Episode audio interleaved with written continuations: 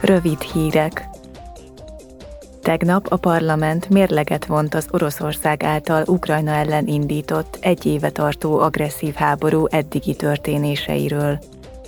A plenáris vitán az Európai Bizottság elnöke, Ursula von der Leyen és az Unió külügyi és biztonságpolitikai főképviselője, Joseph Borrell is részt vett.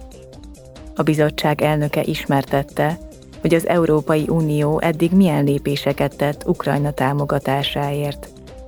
Felszólalásában elmondta. We have focused on three main goals. Elsősorban három fő célra összpontosítottunk. Először is abban segítettük Ukrajnát, hogy ellenálljon a megszállóknak. Másodszor az orosz háborús gépezetet igyekeztünk megfékezni. Harmadszor beálltunk Ukrajna uniós tagsága mellé. Az elmúlt évben e vezérelvek szerint cselekedtünk, és az elkövetkezendő hónapokban is ezek adják majd meg az irányt. Az Unió külügyi és biztonságpolitikai főképviselője, Josep Borrell az eddigi uniós szankciókat vette számba, és további katonai eszközöket kért Ukrajnának.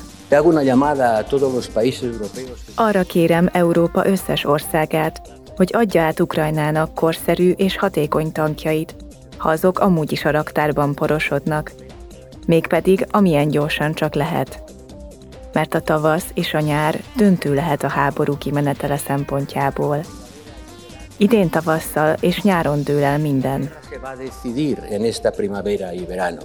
A képviselők megvitatták, hogy az Európai Unió mivel tudná a jövőben támogatni Kijevet. Az erről szóló állásfoglalásról ma szavaz a parlament. A plenáris ülésen felszólalt a lett köztársaság elnöke, Egils Levic is. Arra kérte Európa országait, hogy tanúsítsanak kellő politikai hajlandóságot Oroszország felelősségre vonásához és Ukrajna uniós tagságának támogatásához. Beszédében elmondta. Arról is gondoskodnunk kell, hogy a befagyasztott orosz vagyont Ukrajna újjáépítésére fordítsuk. Nem csak a kormány közeli oligarchák vagyonáról van szó, hanem az orosz jegybank pénzeszközeiről is. Nem lesz egyszerű, de jogilag van rá mód. Mindössze politikai akarat kérdése. A lett elnök emellett politikai megoldást sürgetett a jogállamiságot Európában érő fenyegetésekre, amelyek a népakaratra hivatkozó populista érvelés velejárói. Európa ereje ugyan a nemzeti identitások, a kultúrák és a nyelvek sokszínűségében rejlik. A jogállamiságot mindenhol egységesen kellene értelmezni, hangsúlyozta. A plenáris ülésen az európai és helyhatósági választásokról is szó volt.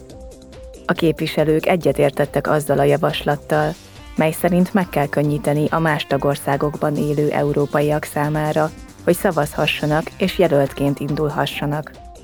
Olyan rendszerek kötelező felállítását sürgetik, amelyek a lakcím nyilvántartásba való bejegyzéskor a választói névjegyzékbe is felveszik a polgárokat. A választójoggal rendelkező európaiak közül csak nem 11 millióan élnek az eredeti állampolgárságuk szerinti országtól eltérő tagországban.